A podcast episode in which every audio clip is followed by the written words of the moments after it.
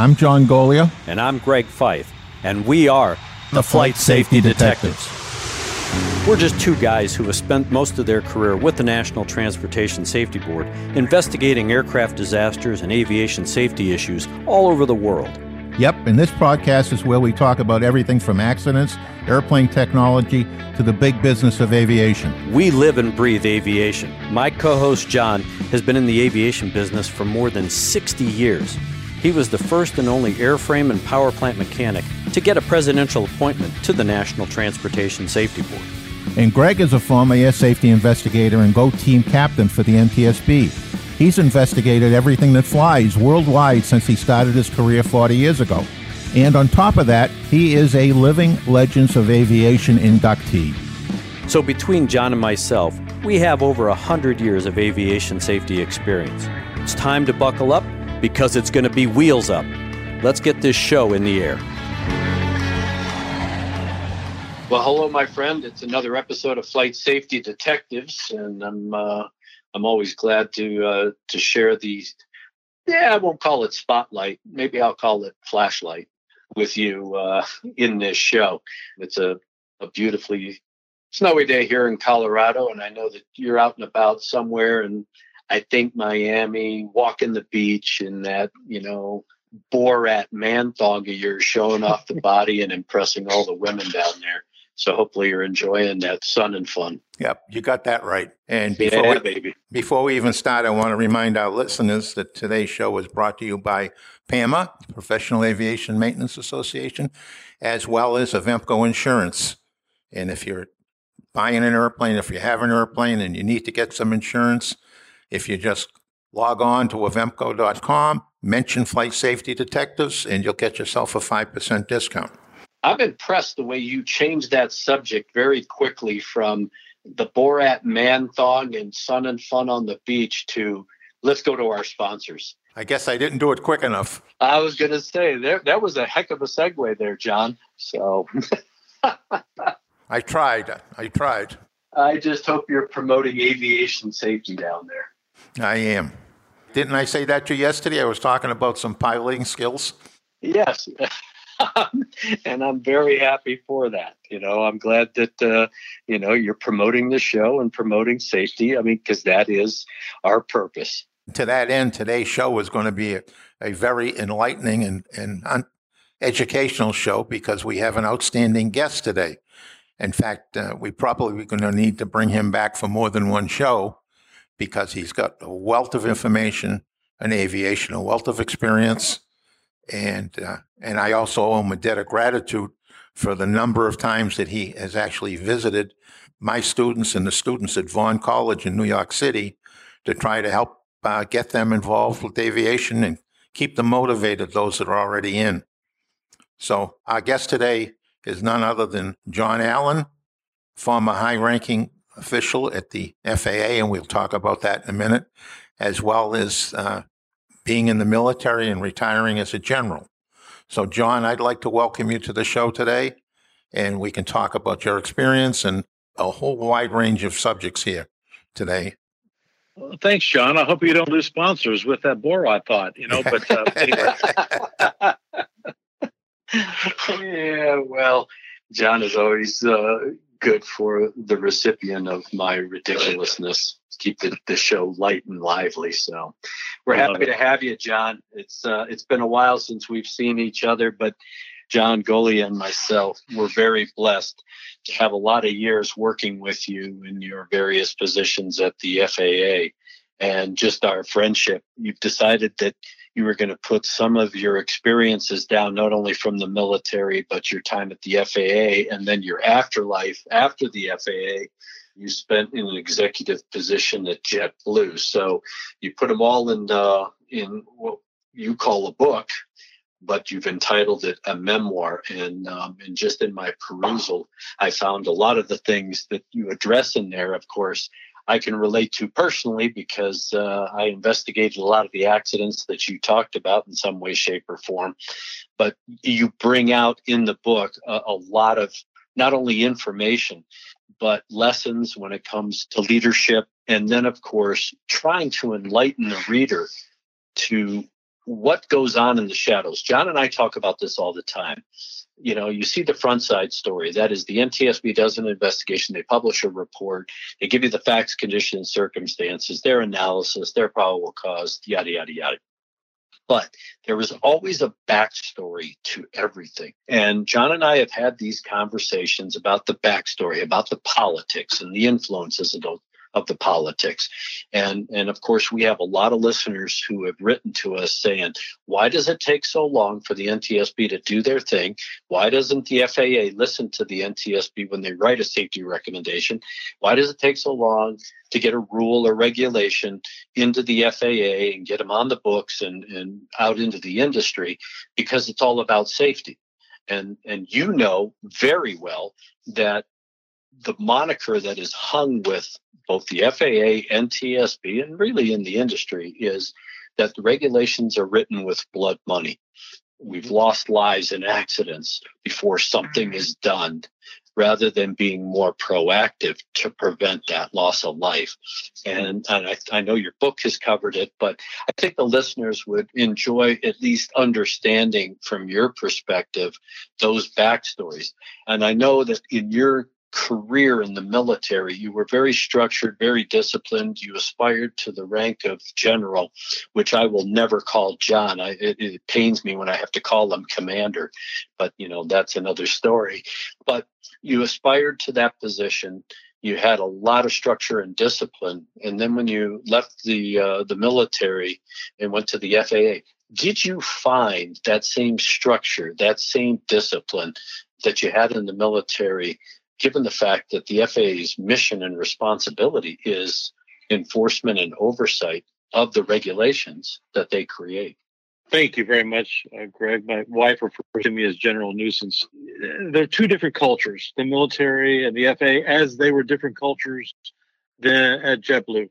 A different mission, so therefore the, the cultures are going to be different. So in the military, you're flying against requirements, not like the Federal Aviation Regulations, although they do enter into it. You're very mission-oriented, where in the F A A, and it's something we try to get across to our regulators, is to be regulated and not just cop on the beat. So they were two totally different cultures that we're talking about. I do think there was discipline in both, but their disciplines were uh, focused in different areas with uh, different objectives in mind. So there were two totally different things. When you look at the fact that the F A A does have to have a very robust structure to be able to accomplish its mission, which is, of course, enforcement, oversight, and regulatory creation and that kind of thing, one of the concerns now that is starting to evolve, it's it's been ongoing for a while. I remember my days at the N T S B, we were always pinging recommendations at the F A A, whether it's from a regulatory or oversight perspective. The F A A is taking a hit right now, big time, over the MAX, seven thirty-seven MAX issues that evolved from two years ago. And their reputation is on a thin, thin wire now.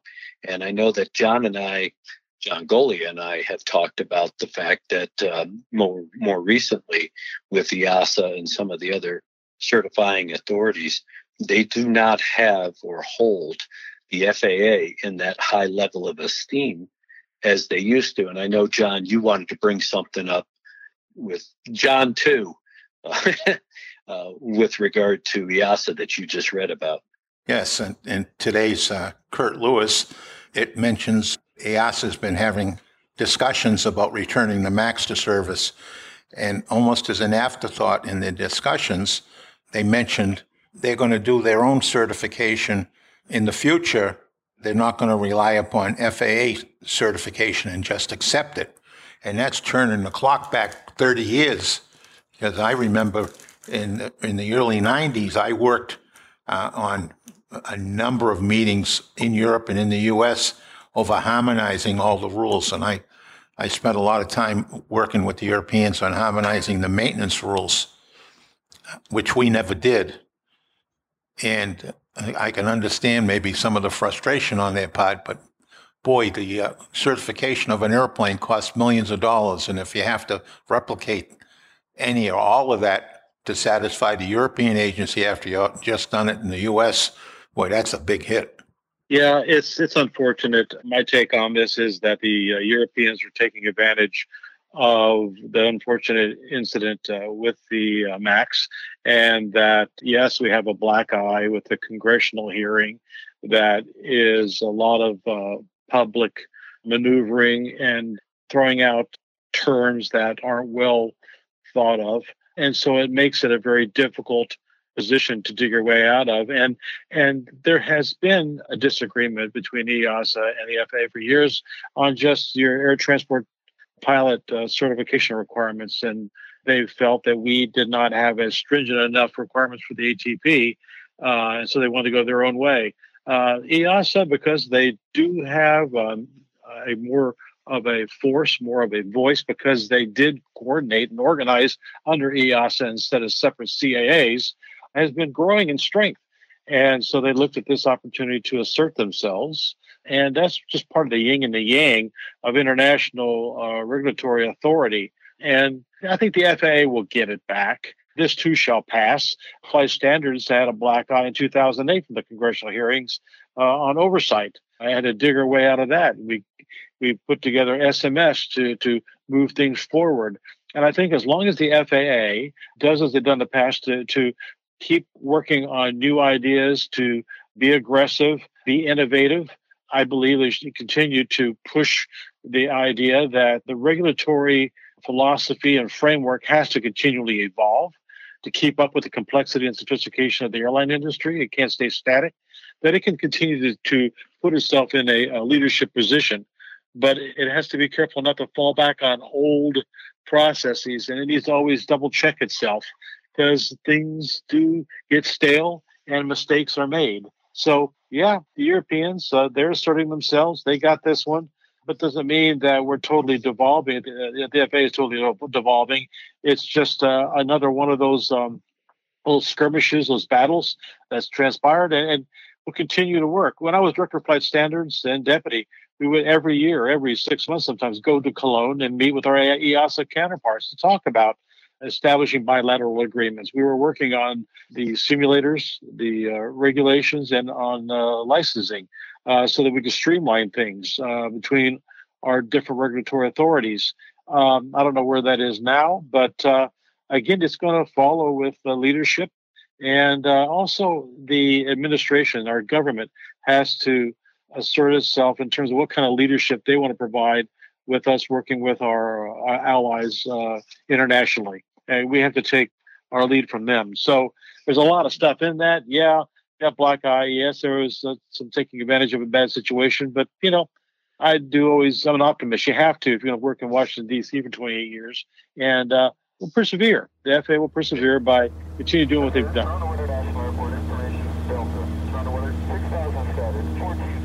Listening to you talk about that, and given the fact that EASA does have a force around the world just because of their size, their responsibility, similar to the F A A, do you see some of the smaller certifying authorities like Transport Canada or others around the world following suit, given the fact that they they have levied this distrust against the F A A, given the fact that we had two MAX accidents and everything is blamed on the relationship that the certifying authority, that is. F A A, had with Boeing?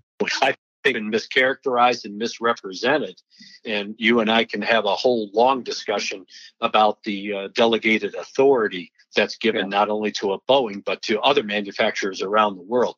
But I think there is a, a misperception, and I'm just afraid that you're going to have a lot of these smaller certifying authorities jump on the bandwagon, given what's come out of EASA now. Yeah, I would argue that the smaller regulated authorities are cautious if that's what they're thinking, because do they have the uh, staffing? Do they have the uh, capability to do that when the United States has a perfect capability of performing certification? It's going to depend on, you know, how badly do they want uh, the products that come from United States certification? And, and so there's going to have to be careful consideration. I'd like to think that Uh, cooler heads will prevail, that this will die down, and that there can be an intelligent conversation. And I think having that conversation, dispel some of the mistruths that comes out of the political kabuki theater of the hearings, and um, and and put the facts out there so that both sides can understand what's available, what the facts are, and things will calm down. And I appreciate that, because I pointed the fingers and, and poked the bear with John when uh, we were talking about some of these smaller certifying authorities trying to take a stand that they were going to, quote, recertify the seven thirty-seven Max. And, and my first question was, with what? They can't certify an airplane that's built in their own country, let alone, you know, a seven thirty-seven. They don't have those resources, as, as you've talked about. They don't have the technical expertise at all. And no. um, and then how are they going to go in there and recertify an airplane that they really do not have the capabilities? And and they do have to look at the F A A and, and groups like EASA and Transport Canada, some of the more robust authorities, and tag onto that. But it's not like, and I agree with you, it's not like our F A A system failed. There may have been some relationship issues that were brought to light, but we've been certifying airplanes here in these United States, especially under the F A A, for a heck of a long time. And we've been very successful with the aircraft that we have produced, not, not just Boeing, but all the other U S manufacturers. They've been produced and certified successfully and are operating to this day. We got airplanes that are sixty, seventy, eighty years old that are still flying today that were certified under a similar process. So for people to shoot holes or bullets at uh, at the F A A for, you know, not being, you know, one of the, the premier certifying authorities always pains me. Well, you know, I mentioned in the book when uh, U S Airways Flight fifteen forty-nine landed in the Hudson and everybody called it the miracle in the Hudson. My boss, Peggy Gilligan, adroitly said, wait a minute, it wasn't a miracle. It's got hundreds of years of technology, of training, of engineering, of uh, regulatory uh, transformation, all those things behind it. Now, they take nothing away from Sully, great airmanship there. But, I mean, there's a lot of stuff behind it so that all of those customers and all of those crew members successfully uh, got out of that thing. So you're right. There is a lot behind the certification. You're right. I believe it was relationships. And when you have these designees, number one, the government has to have the use of these designees. We have them in flight standards. We have the doctors who are designees. We have pilots who are designees. Back in the sixties, you had to have an F A A inspector in the front seat to check out each captain. Well, we don't have the staffing to do that.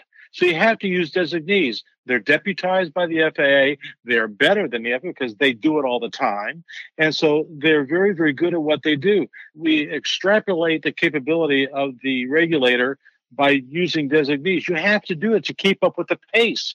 And now you have to also, though, as a regulator, oversee that designation capability, make sure your relationships are not getting too close and making sure that the checks and balances are being maintained. That might have faltered. But the bottom line is, I think that our system is good. Our system is fair and, and sound, and it's something to be learned. And it'd be a really a ridiculous error to throw the baby out with the bathwater.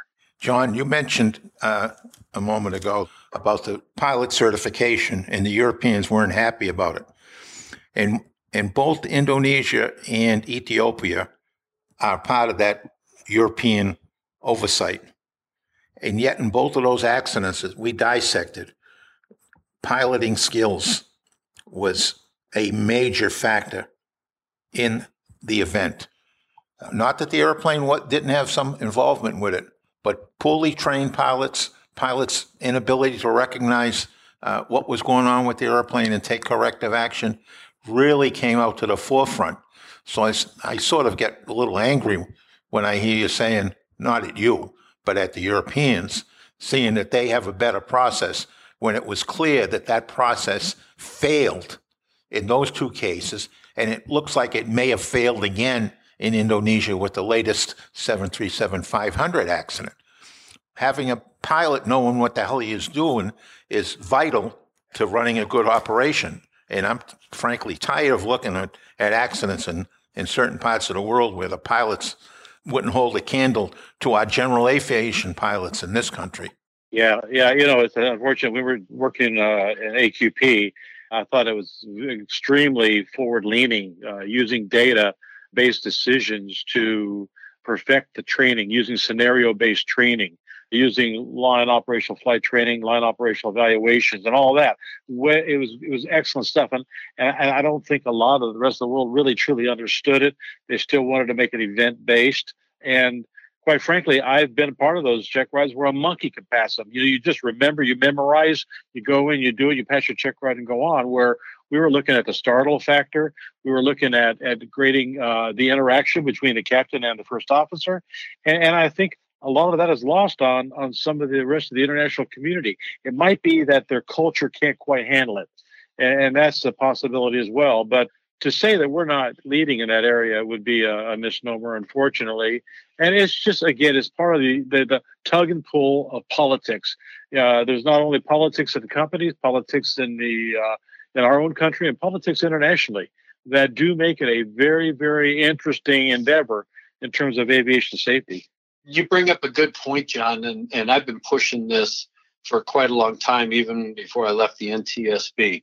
And I don't think we do a good enough job in incorporating societal culture into all of this. I saw it, I was doing an accident investigation with uh, China Eastern when the, when the first M D eleven coming into service had an in-flight upset, and they almost lost the airplane and had to make an emergency landing. And there were a number of different dialects being spoken in that airplane, and the communication had broken down.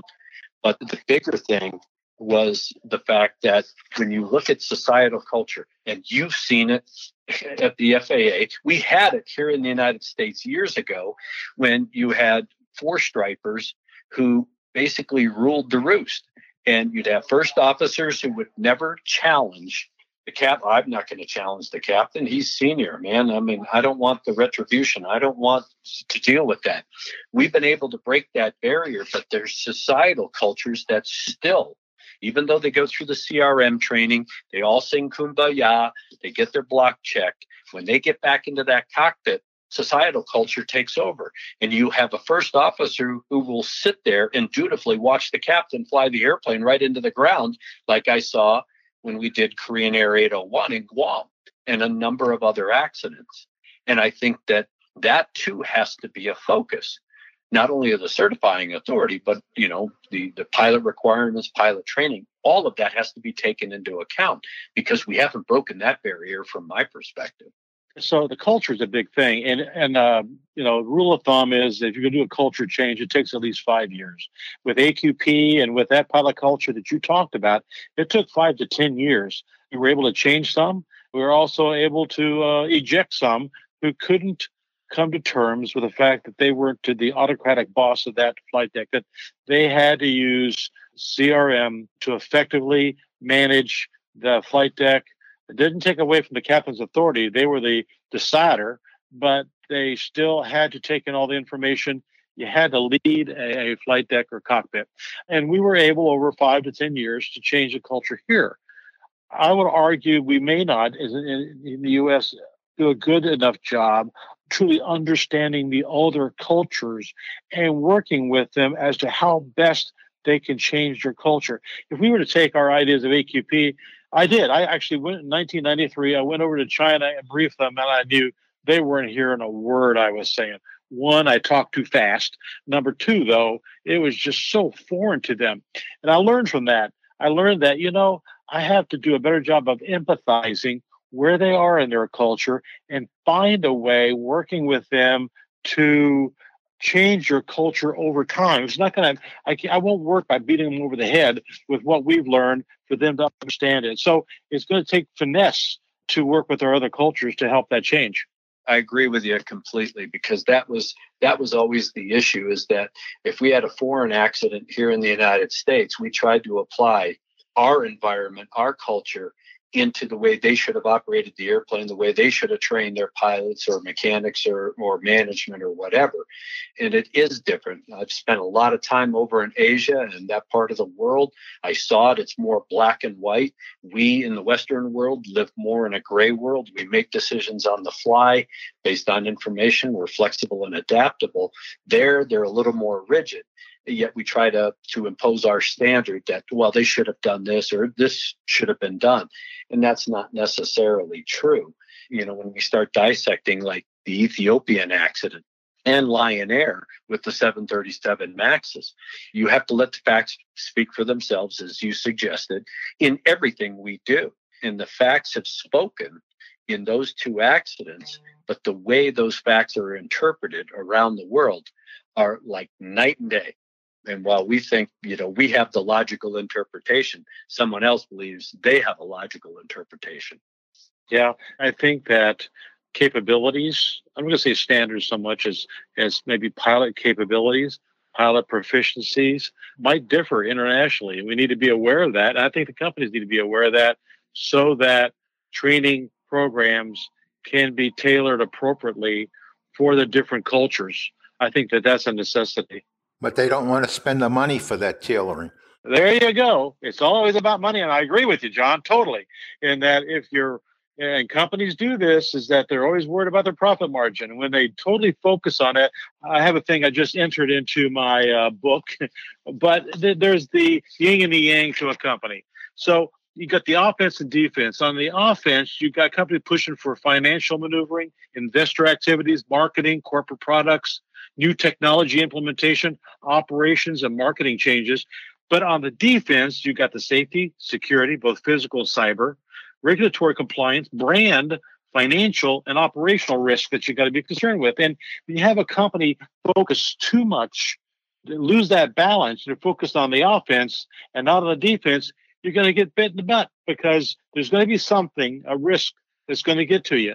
And I just see in this case that there was, that in a lot of companies, there's too much focus on the offense and not caring about the defense. And I see that in my teaching that I've done in India for a number of years, in China for a number of years. I did some air traffic control work, I, and I, got, I did some maintenance training work.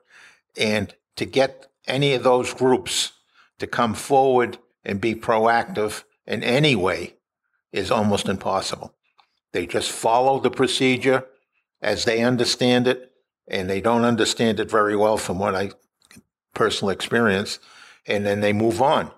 And then when something happens, our own press here in the United States starts going after our authorities, the F A A or whoever, and blaming them for the faults that we investigators see that lie somewhere else. It's very, very painful and frustrating. I find when politics is involved, they over-trivialize the art and safety of uh, safety and aviation in general. That uh, companies are driven, they have to be driven to have a profit, or they will die. So therefore, to have a healthy company, they have to strike the right balance. They have to have a strong safety culture to pull the corporate thinking off the ledge when they're doing something that might be unsafe. And another thing, too, is that I don't think a lot of places do a good job, in even the F A A at times, in teaching the understanding, the philosophical intent of policies, procedures, regulations, so that folks know how to apply them, interpret them, and then apply them. So when you're in the tough situation, you can react accordingly. And, and I, I see that there's uh, some problems in that, both in the U S and international. Good morning, John. The ground is Canadian nine twenty. We're just coming up to Alpha Juliet. One of the things that has been around for a very long time, and those of us in the industry know it very well, the media writes about it occasionally, and that is the, quote, dual mandate of the F A A, where, yeah, they have a safety responsibility, but they also have a economic responsibility. And those don't necessarily go hand in hand.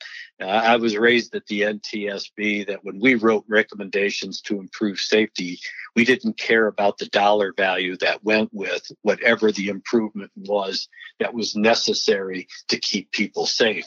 But when you look at the M P R M or the regulatory type process, and and the, and the F A A has to look at what's the economic feasibility. They have to look at that money part of it, not just the benefit from the safety standpoint. Can you explain a little bit of that?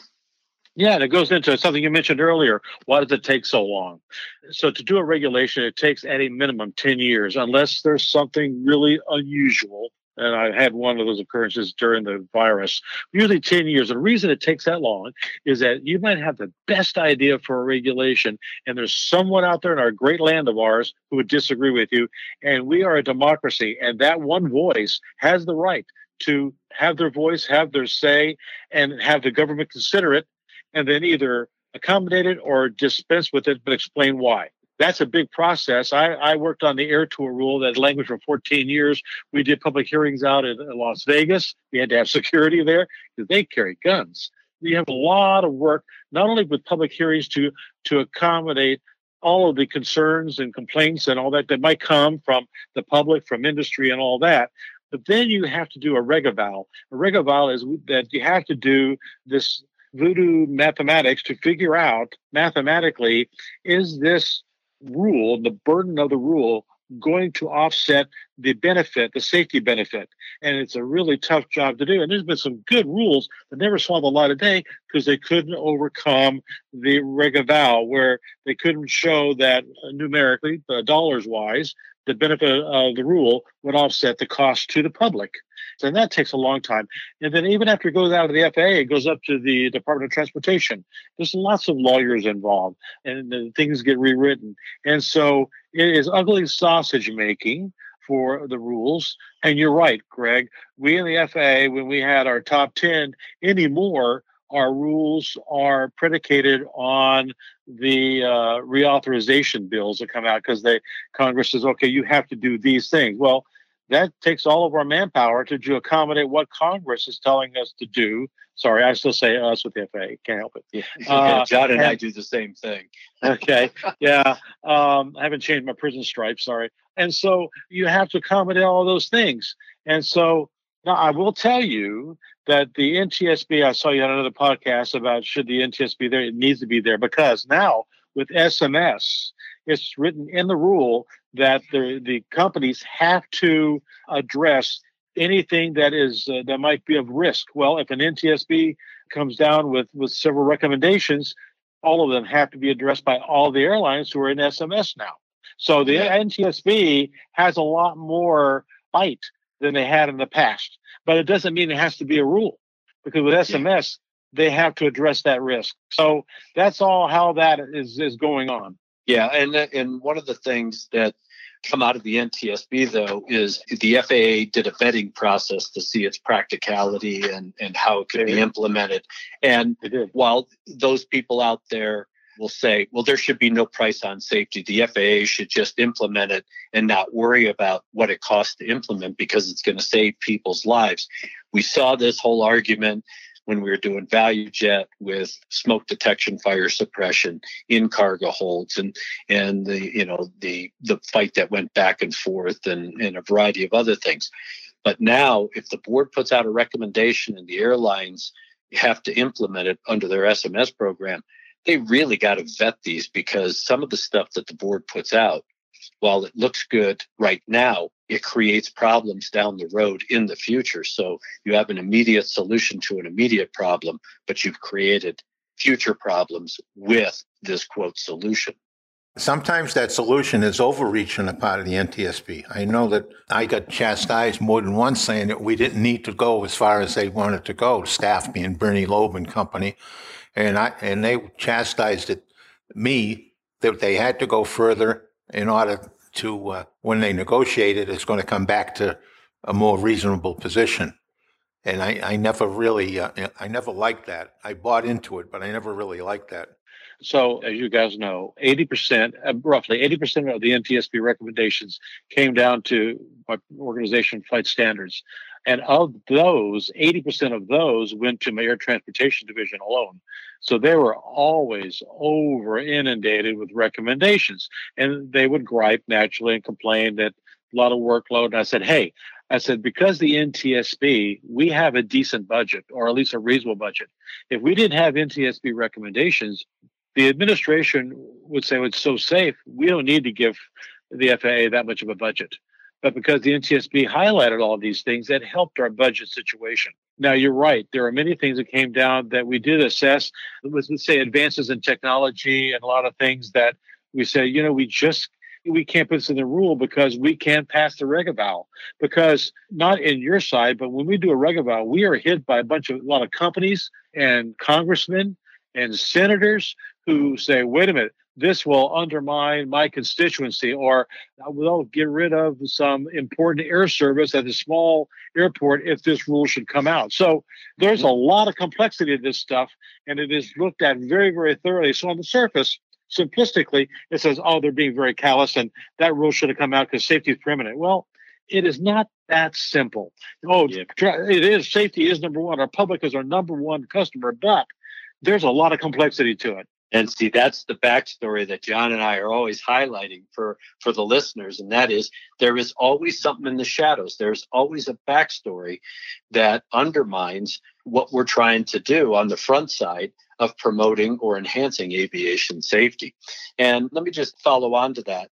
Of course, there was, the F A A has gone through and had gone through over the years this wave of kinder, gentler philosophy versus compliance through enforcement, safety through compliance. And I know you addressed that in your book, which is titled Airline Safety Is Not by Accident.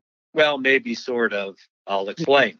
And that's a good way to put it, because while you can make that bold statement, that backstory is, well, maybe sort of, because there's there's all this under underpinning.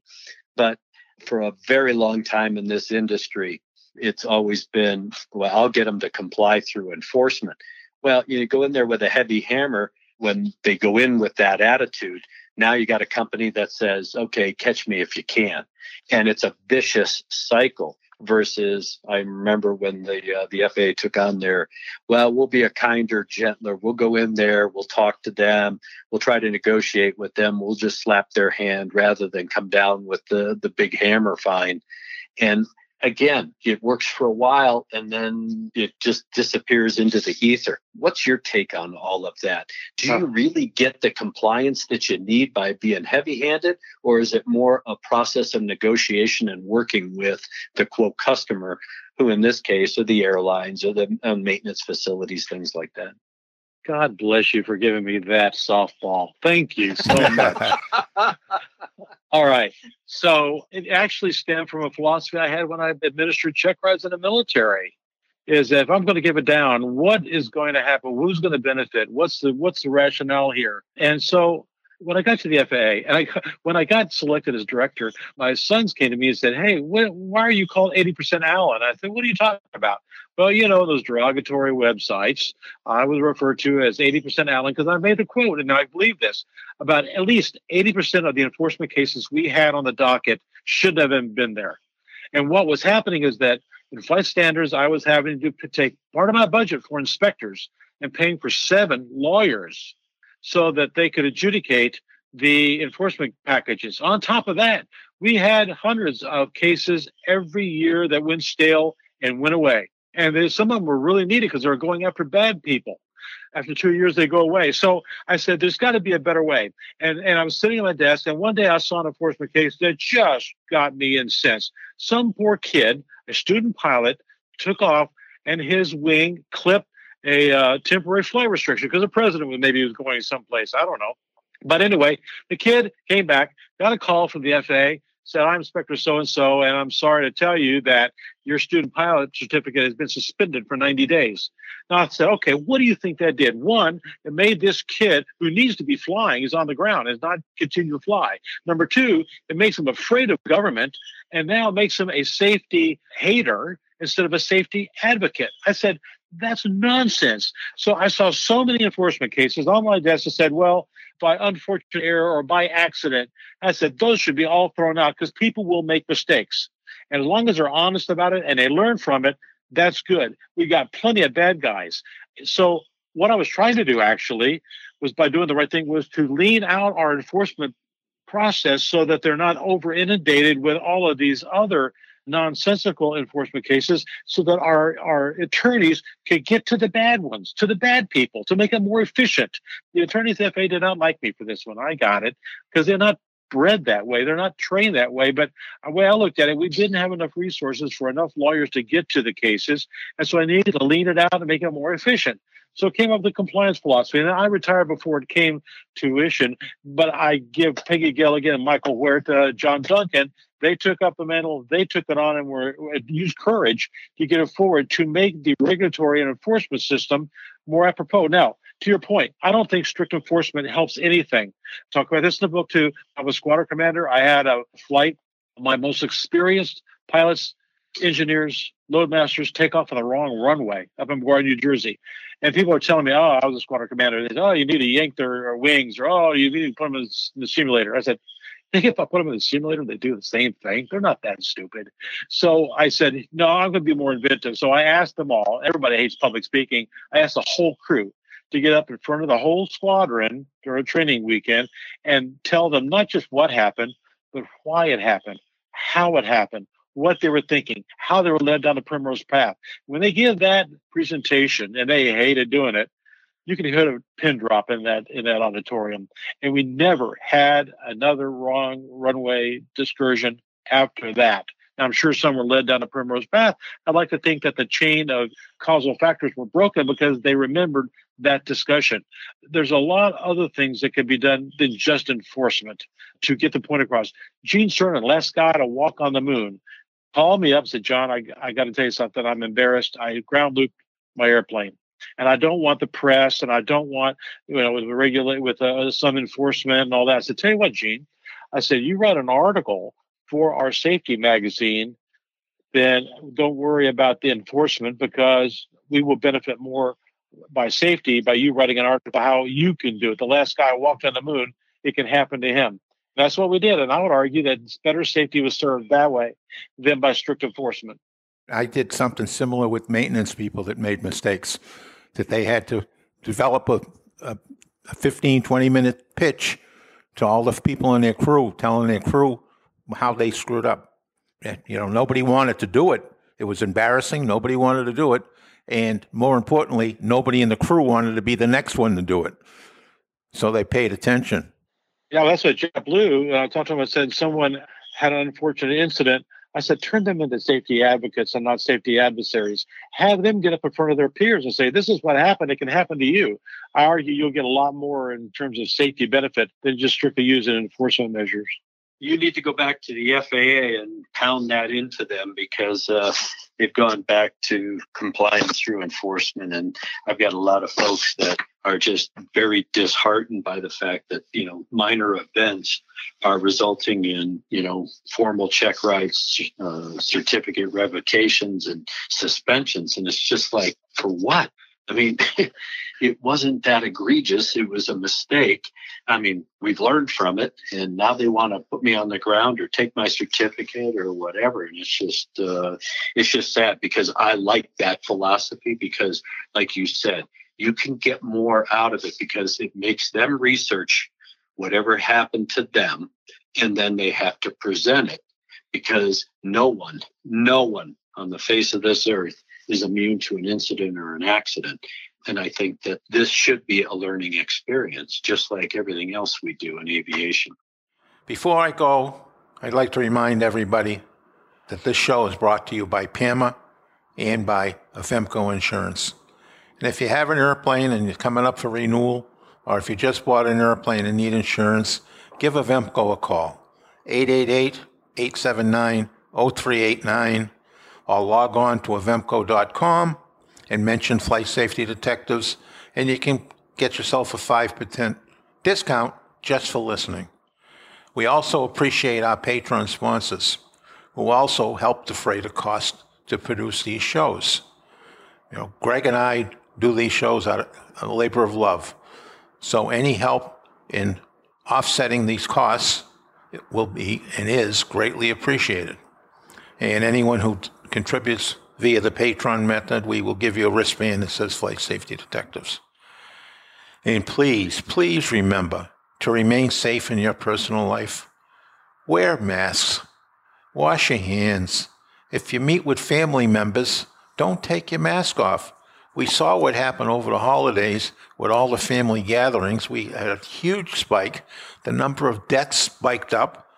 This disease is just terrible, and it's destroying lots of portions of our lives. So please exercise all the cautions. Wear masks, wash your hands, don't meet in large groups, maintain social distancing. And if you're flying, please stay safe. Do a thorough pre-flight before you, you fly. We've talked about the pre-flight issue. We're seeing more and more problems with the pre-flights since people have been away from flying and they come back out and they're not doing a very thorough pre-flight. And we've seen some accidents as a result of it. So please do a very thorough pre-flight and pay attention to the details when you're flying. Don't assume anything. Right? And we want you packed on the show. We don't want to lose our listeners. And so, having said all that, please fly safe. To listen to more episodes of the show, go to flight safety detectives dot com or the Professional Aviation Maintenance Association at P A M A dot org and wherever you find your favorite podcasts. Catch us next time when John Golia and Greg Feith talk about all things aviation. Thanks for listening.